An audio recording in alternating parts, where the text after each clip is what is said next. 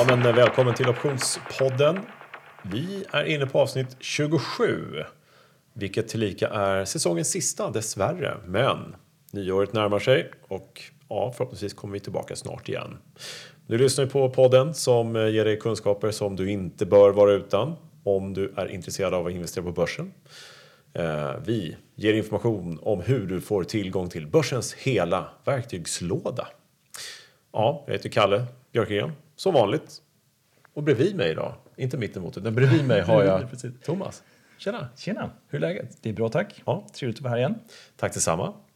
Du, eh, Säsongens sista.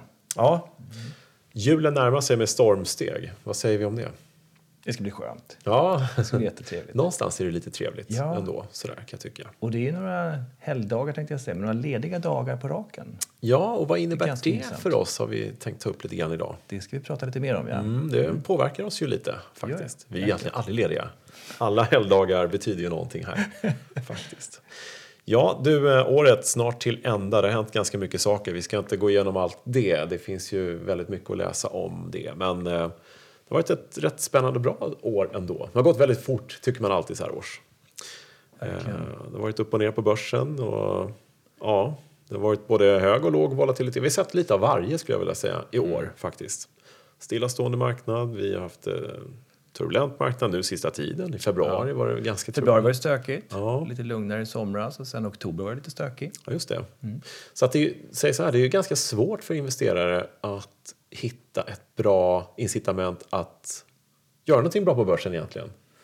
Ja, Mm. Lite sådär, det är svårt läge. Det är svårt att förutse, svårare än vanligt skulle jag säga om jag hör mig för ute på den stora marknaden, vad allting ska ta vägen. Ja. Väldigt avvaktande. Ja, men visst.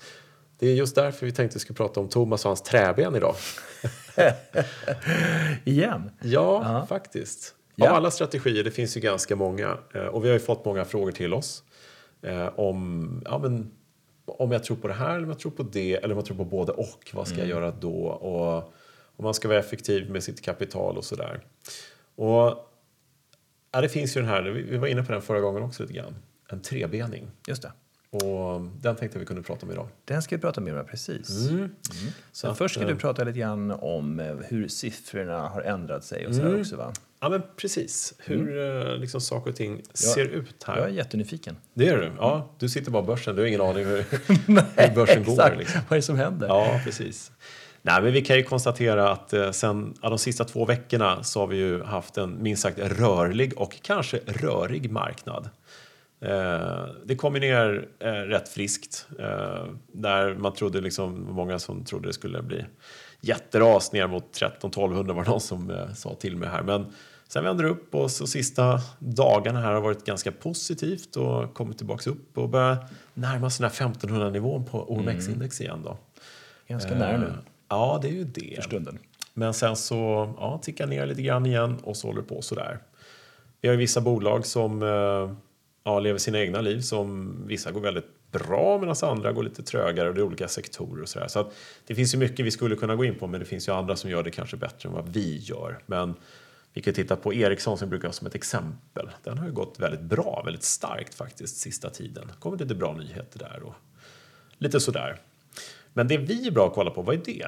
Det är ju faktiskt den här lilla volatilitetsfaktorn. va? Det var de siffrorna jag for efter också. Jag misstänkte det. Mm. Börsen känner ju de flesta till här hur den har rört sig. Men hur ser risken ut på marknaden?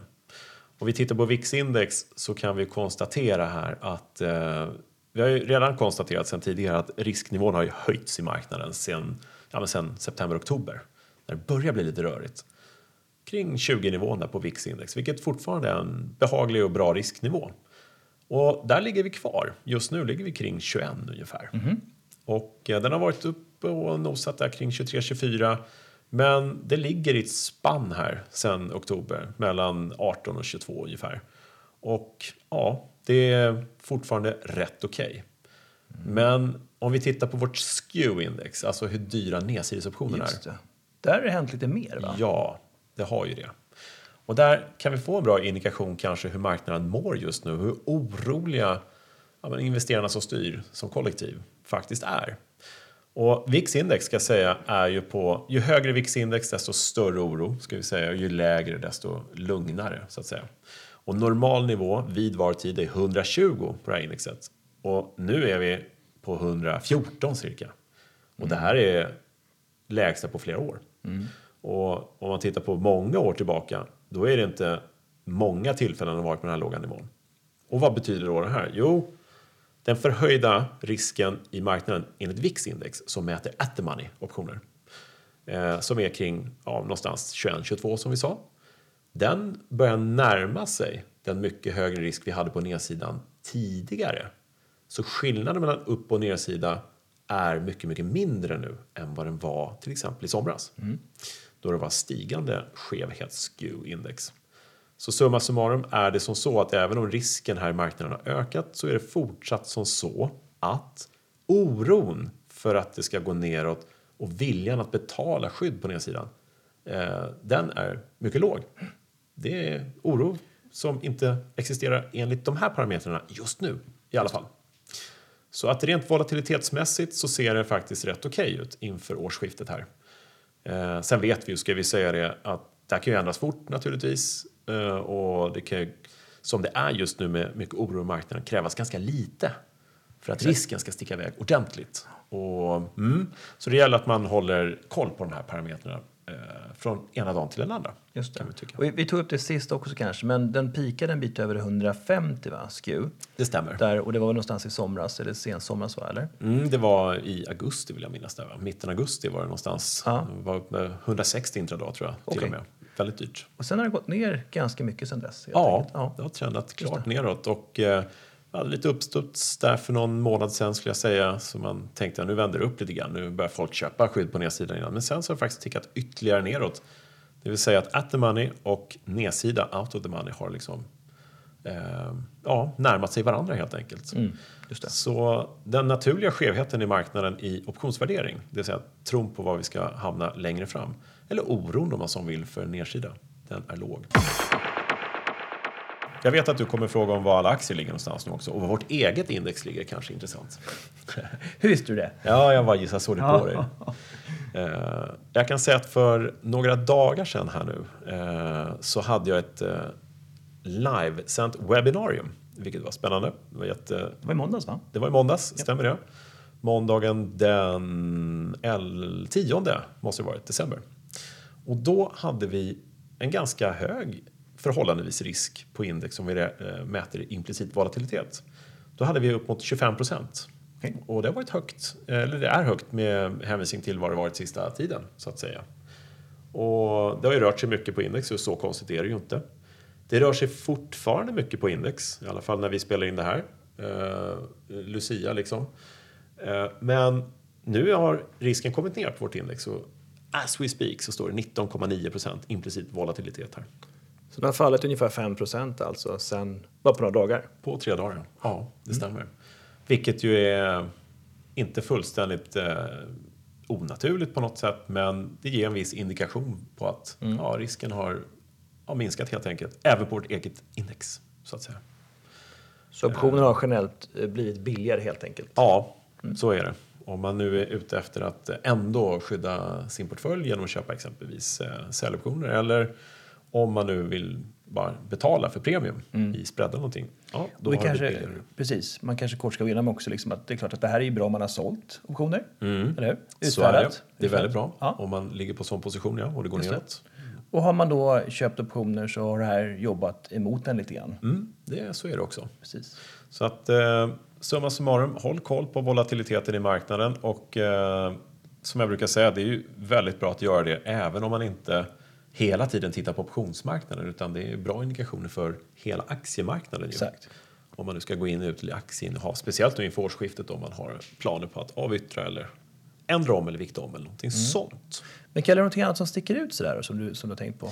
Nej, det är faktiskt eh, Edge inte... eller? Ja, jag får ju frågor om Hennes och Mauritz, vi har pratat om det. Och där är edgen ganska brutal, den är ganska hög. Eh, och det är därför att man värderar upp Hennes och Mauritz-risken.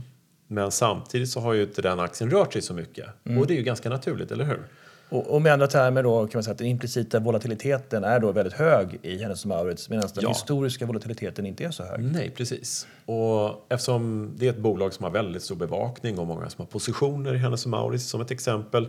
Eh, och den har ju rört sig ganska lite ändå förhållandevis. Eh, men man är fortfarande orolig för framtiden här. Det kanske, nu känner jag inte till om det är någonting på gång i närtid. Men det kan vara rapporter eller någonting sånt där. Så man väljer att eh, värdera upp risken helt enkelt i, eh, i pappret närmaste månaden. Över årsskiftet kanske. Man, Man tror Kanske på sina betydligt större rörlighet helt enkelt. ja, men precis. Ja.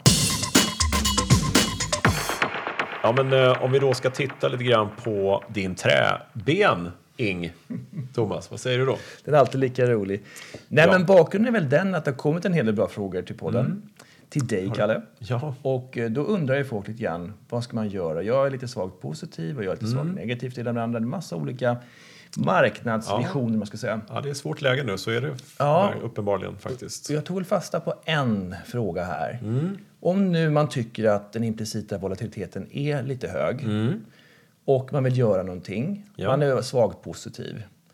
Och som vi inledde med att säga här också, vi- närmar oss juletider med många lediga dagar Just där det. börsen håller stängt. Vad innebär det? Ja, mm. Ja, då, vi har ju gått igenom det här med TETA, exempelvis hur tidsvärdeserosionen då påverkar ja både innehavda och utfärdade optioner såklart. just det. Och då kommer vi på trebeningen.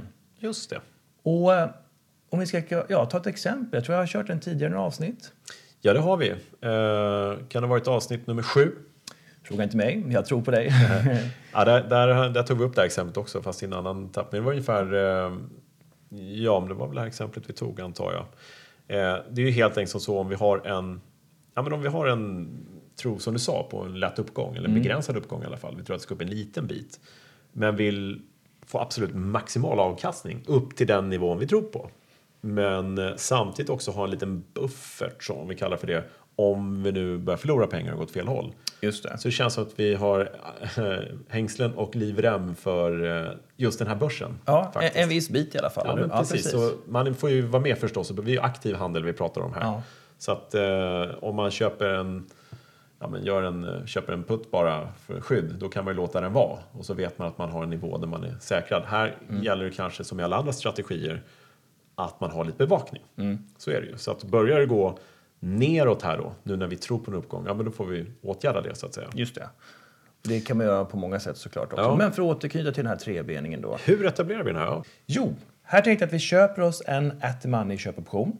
Och aktiekursen var 100 kronor. Mm. Ja. Den betalar vi 5 kronor för. Ja, Sen så utfärdar vi 105-kolen. ja det, Och den får vi in 3 kronor för. Så har vi gjort en kodspread. exakt. Vi köpte en kolspread där ja. Och utöver det så säljer vi en out of the money put Mm. med lösenpriset 95. Ja, får vi också in 3 kronor. finansiera kolspread lite grann kan man uttrycka det som med en såld putt. Ja, precis. Ja. Och det här vi köper alltså en option för 5 kronor och säljer två optioner för 3 kronor styck. Just det. Så vi får in en krona på hela kalaset. Perfekt. Perfekt. Så utgångsläget är också en krona in. Men då har vi alltså en, en callspread, positiv Ja. prisspread, 100-105 nivån. Och sen har vi en utfärdad säljoption på 95 nivån. Just det. Och vad innebär det här då? Ja, det fina här, som vi sa, vi säljer ju två optioner du har köpt en. Ja, Så tiden jobbar till vår fördel här. just det. Vi har fått in pengar. Det är liksom lite det som är tricket här. Exakt. Tiden så vi har ju sålt oss. tid kan man säga. Ja. Och det här är tacksamt när det är mycket helgdagar och ledighet. Ja, det är ju det, eller hur? Ja, precis. För då kan ju ingen handla och Nej, men- förstöra marknaden för oss. Precis. Och tiden tickar ur de här. Ja, Eh, och sen är vi med på en uppgång då mellan 100 och 105. just det. Och så har vi en krona in i start så att säga. Mm. Vi fått in en krona. Så det innebär ju alltså att vi får ett break-even om vi inte tar hänsyn till eh, ja, över till courtage och såna här saker. Ja. Break-even här på 94 kronor. Just det. Och faller det på då, ja men visst, då är det från 94 kronor vi börjar förlora pengar så att säga, Ja. neråt. På slutdagen här. Just det. Så att vi har 6 kronor ner från at the money innan vi börjar förlora pengar. Just det. Och det är ju en liten buffert så att säga. Ja, Det är där vi kallar för bufferten. precis. Så att vi är vinnare mellan 94 kronor och uppåt. Och så har vi en krona i vinst från 95 till 100. Och över 100, vid 101, då är det 2 kronor i vinst. Och vid 105, ja men då är det 6 kronor i vinst. Mm. Är jag rätt ute då? Ja, det är ju bra. Vi Det är tror oss, det är skitbra om det går uppåt, helt enkelt. Precis. Eh, och så är det lite trappsteg längs vägen. där. Ja, den är lite förlåtande då. ja precis. Så att om vi ska jämföra med att köpa aktien. Det är klart, då har du en fri uppsida om det verkligen går upp mycket. Mm, ja, men visst. Men nu vill vi Men då får du knappast in en krona om du köper aktien. Nej, det brukar inte vara så. Nej. Kanske om du blankar aktien. Ja, precis. Jag har massa andra trick för det. Men, Exakt. nej, men det, det är klart att det är, om man tror på en stark uppgång över tid, ja men då Visst, Mm. då funkar det lika bra att äga aktien. Men där handlar det om att vi är oroliga för att marknaden inte ska gå upp så mycket, utan det är en begränsad uppgång. Och den Precis. uppgång som vi trots allt kan tänka oss, ja men där vill vi maximera vår avkastning. Vi vill ha så mycket ut av den uppgången som möjligt. Exakt. Och eh, är det så att det liksom ändå går neråt, för att det finns ju verkligen eh, tvivel Det, om det, den kan här absolut, marknaden. det kan absolut hända, absolut. Ja, det är ja. kanske mer risk nu än eh, vanligen om man uttrycker så. Ja, men då Ja. har vi den här lilla bufferten, det här lilla trappsteget. Exakt.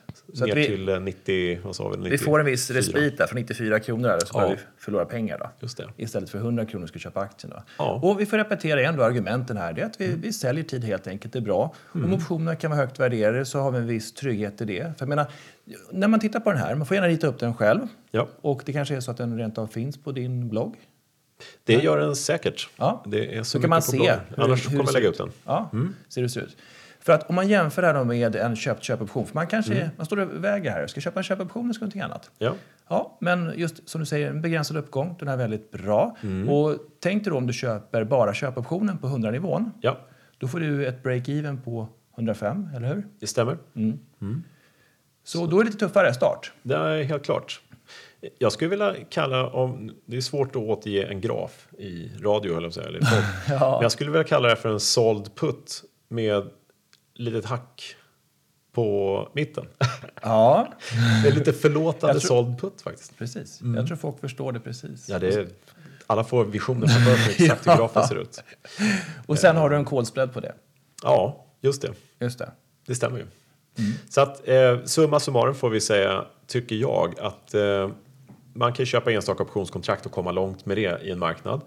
Eh, man kan ju göra kol och putsbreddar och, och så. Men just den här varianten, då tar man det hela ett steg längre. Man får fler avvikelser på grafen, så att säga. Det, den byter håll, om man ska säga, en, två, tre gånger istället för att det blir två delar, så att säga. Eftersom vi har fler kontrakt då. Så att det här är ju, som vi alltid brukar uppmana, om man köper en kolspread, 100-105 kolspreaden, köper 100 och säljer 105 och i det här fallet säljer 95-putten också. Sätt upp den i en liten tabell och rita upp plus och minus och räkna ut det och så grafa upp den. Precis. Det är ju det som är tricket. Och gör man det en gång, vilket vad kan det ta, 5-10 minuter, då får man ju full förståelse för hur det ser ut och vad man tjänar och vad man förlorar på den här På slutdagen då. Ja, så alltid, alltid skaffa sig den fundamentala förståelsen och den grafiska. Då är vi ju, har vi goda förutsättningar Ja, verkligen. att förstå oss på vår risk. Du, inför eh, nästa år här, 2000, vad är det för år som kommer? 2019? ja, jag skulle just fråga, hur, du som sitter och jobbar på börsen, hur kommer börsen gå 2019? Visste du inte det? Alltså jag vill bara veta om du vet. Och det vore ju väldigt praktiskt att få höra så här precis inför årsskiftet hur det ska gå.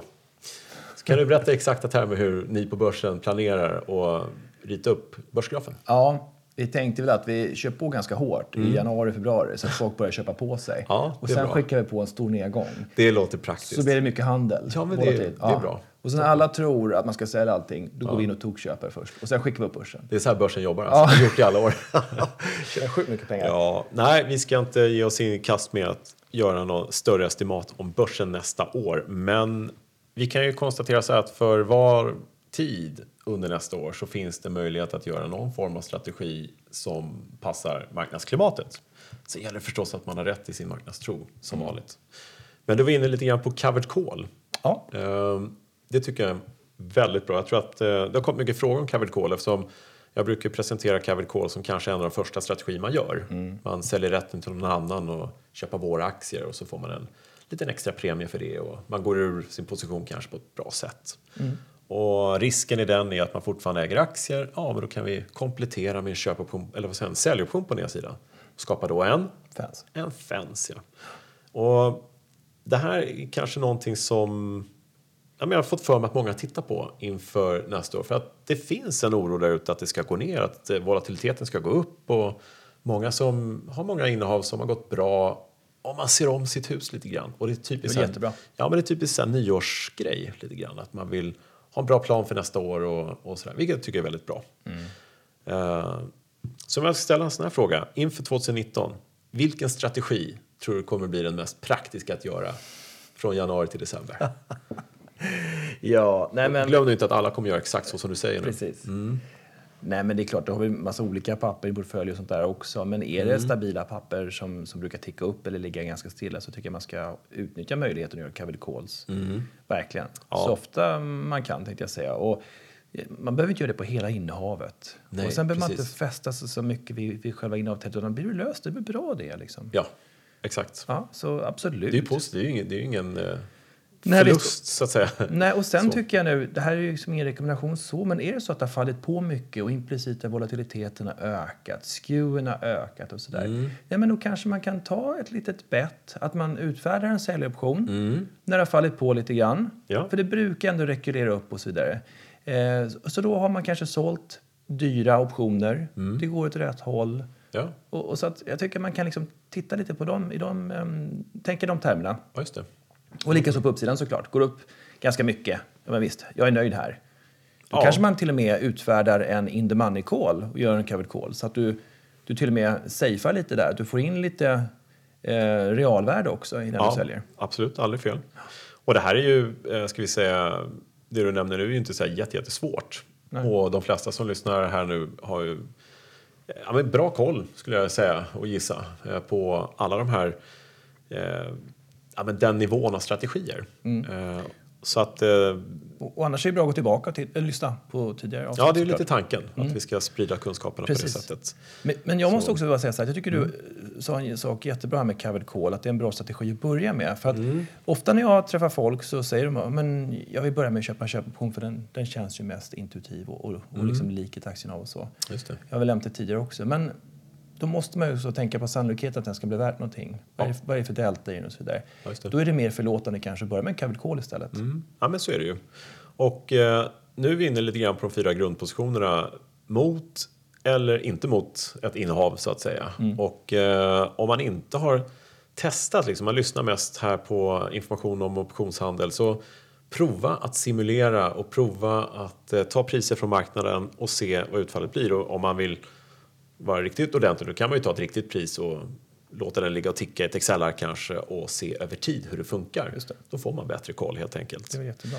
Sen vet jag, jag har fått frågor också, jag ska ta det också för den här sortens handel som är ett, någon nivå högre, som delta-neutrala positioner till exempel. Och då brukar jag vända på flödet istället för att man har en aktieportfölj som man kompletterar med optioner så har man en portfölj full med optioner som man kompletterar med aktier. Och vad händer då? Jo, men då vänder vi på ett flöde. Så alltså låter vi optionen vara den som styr vår handel.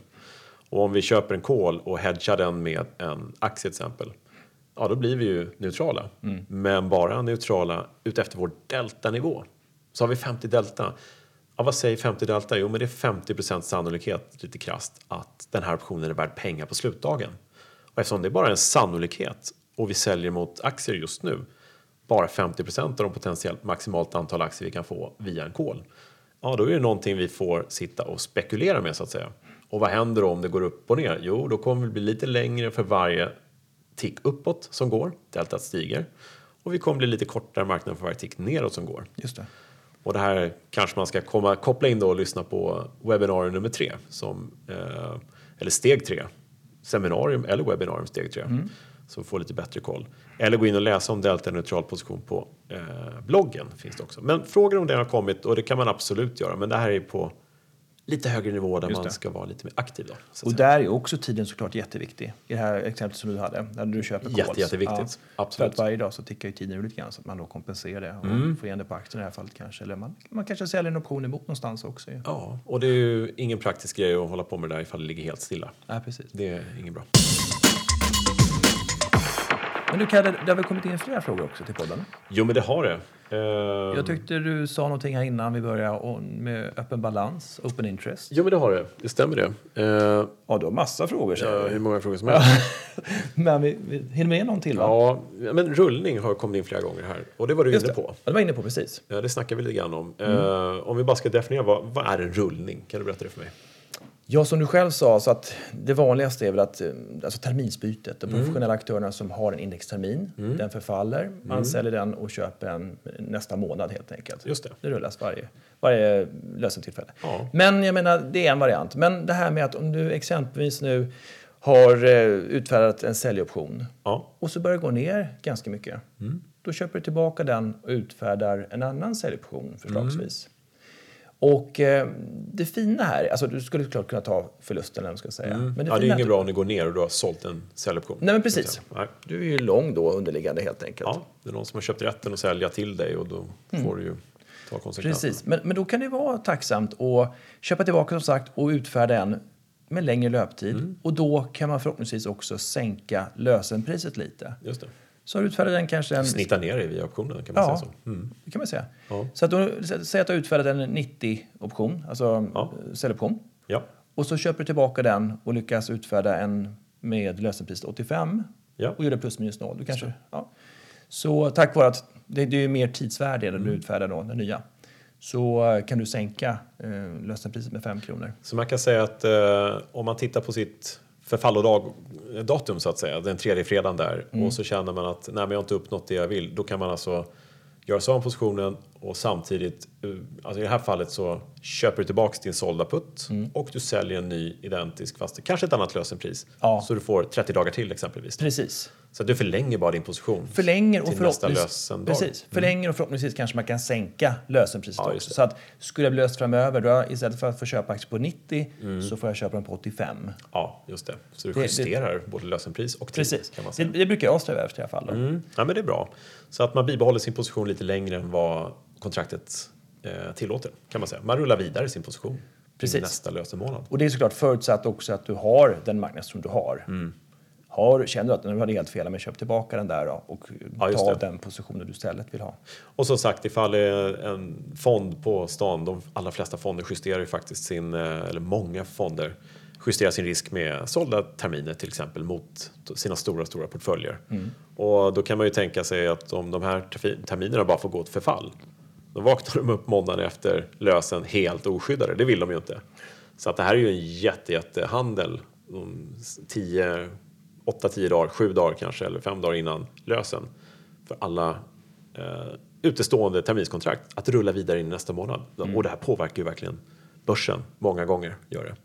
Så tredje fredagen, eller veckan där tredje fredagen ingår, då kan man hålla lite koll på det här faktiskt. Terminshandeln.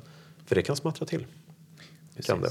Det är ganska stor handel de sista dagarna, verkligen. Ja. Sista veckan. Sen har det kommit en del övriga frågor. Öppen balans har flera frågat om. Eh, och det har kommit i omgångar faktiskt. Eh, vi har tagit upp det någon gång förut, men det har kommit flera, flera gånger här nu. Och eh, ja, vad är öppen balans för någonting då? Jag brukar ofta säga OI, Open Interest Mm. också.